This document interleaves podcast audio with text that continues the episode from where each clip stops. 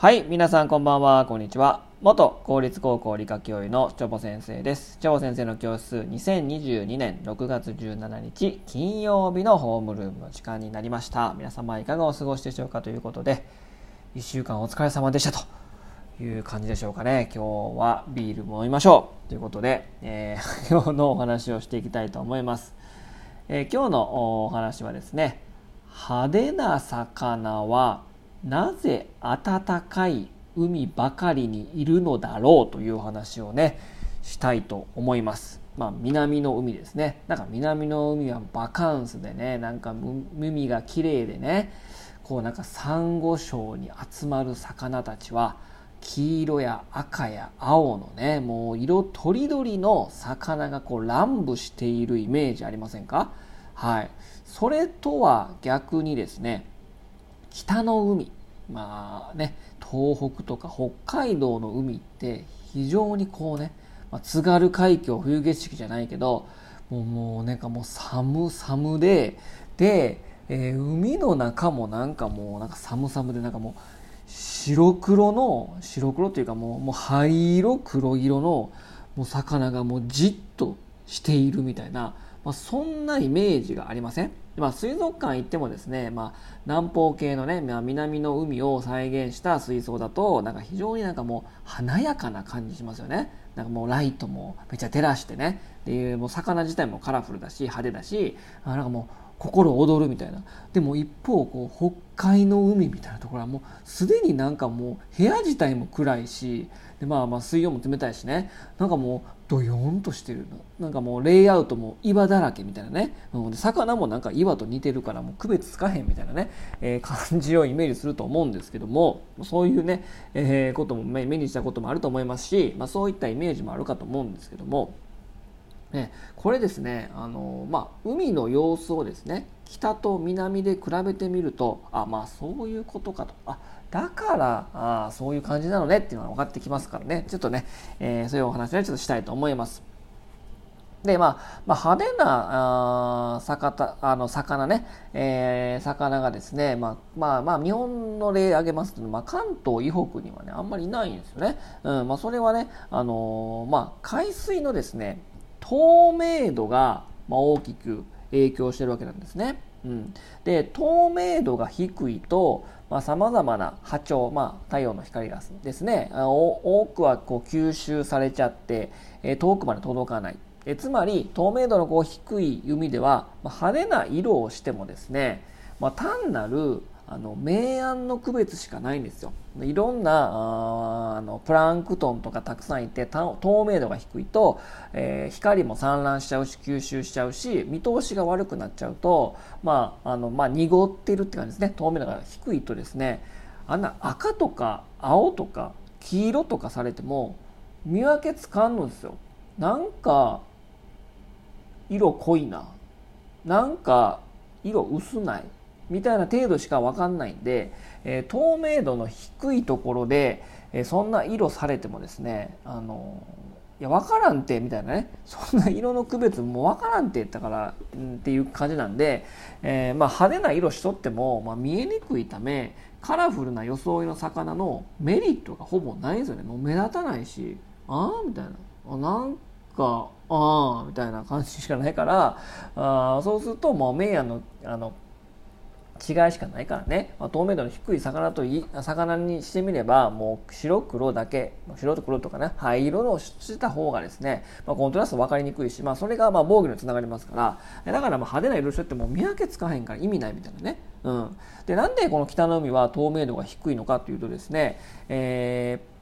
透明度が低いということは栄養物質がたくさんあってそれに寄ってくるプランクトンが多くてで植物プランクトンが多くてさらに動物プランクトンもそれを食べるから多くてで動物プランクトンが多いから小魚も多いということは、まあ、漁場としてはしっかりしてるんですよね。うん、で、えー寒い海っていうのはですね、えー下、まあ、栄養塩類っていうのは、えーそのイオンとかねそういったものはそこにこう沈んでいきますのでで、えー表層の方の水温が低いとですねそれがね入れ替わるんですよねだから栄養塩類が表層に行きやすい。要はこういうね循環する流れっていうのがあるわけなんですね。なので栄養塩類が増え表層に増える。それを食べる植物プランクトンが増える。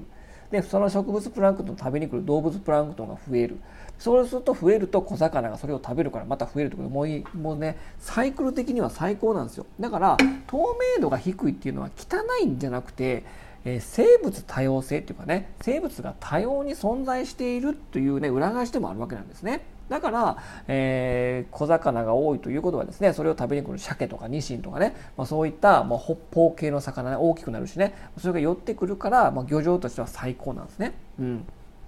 だからまあ植物プランクトンの色が透明で、まあ、そのまま直結しとって植物プランクトンが多いということはですね海水の色が、まあ、青色とかね藍色ではなく緑色に近い色をしているので透明度が低いだから見分けがつきにくいだから派手な色されとってももう明暗の違いしか分からへんからいやなんえいや分からんみたいなね、うん、いやもう周り周りがもう見にくいから、まあなた派手にしとっても別にもう分からへんよみたいな感じなんですね。だからまあせっかくね、また赤とか黄色にしとっても、もうグレーっぽくにしか見えませんっていう感じなんですね。で、一方ですね、なんか熱帯の方とかね、南の海って、なんかすごい生態系豊かなね、あんだけカラフルだからっていう感じするじゃないですか。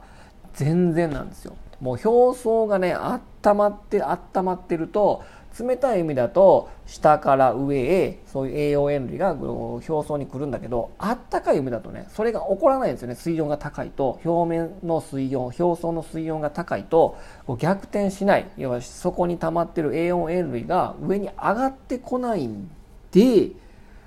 植物プランクトンがいない。栄養塩類がない。動物プランクトンも少ないってなるとですねまあ見た目的には透明度、まあ、めっちゃ透明度綺麗何ももう見渡せるっていうのは綺麗ではなくて魚からすればいや何も食べるもんないんですけどみたいな状態なんですよ、うん、だから透明度が高くなっ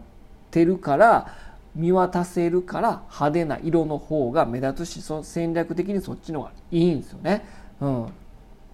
だからですね、攪拌っていうものが起こりにくいんですよね、表層があったかいとね。まあ、これもね、まあ、例えばビーカーに 100, 100ミリリットルのビーカーに水入れました。そこの方にイソジン入れました。で、蛍光灯で表面をめちゃめちゃ温めると、攪拌って起こらないんですよ。うん、で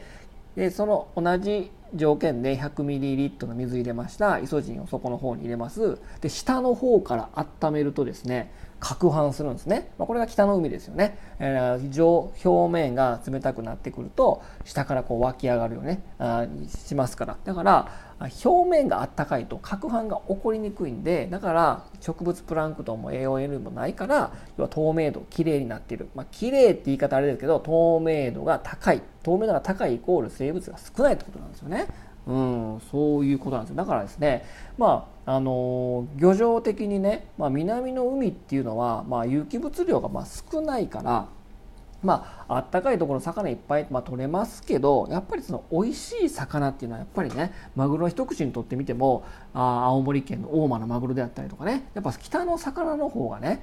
美味しいじゃないですか。やっぱそれは有機物量が多い栄養塩類が多い植物プランクトンが多い動物プランクトンが多いっていうねこういうね食物連鎖がしっかりしてるから。要は、え、下から栄養塩類が表層に上がってくるからその循環がうまくいってるからこそ、えー、素晴らしい漁場なのかなと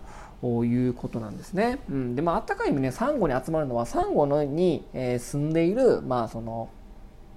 えー、まあ、微生物が出す、ね、栄養分があるからそれに、えー、有機物ないからだからサンゴにバッて集まっていくわけなんですね、まあ、要は有機物に植えてるのがね南の海なんですよ。だから綺麗だからあのえ生物多様性があるかって言われるとそうでもないんですよね、うん、ということで今日はですね、えー、なぜ派手な魚は南の海にしかいないのかというのをお話をしました。1週間お疲れ様でした。それでは皆様さようなら。バイバイ。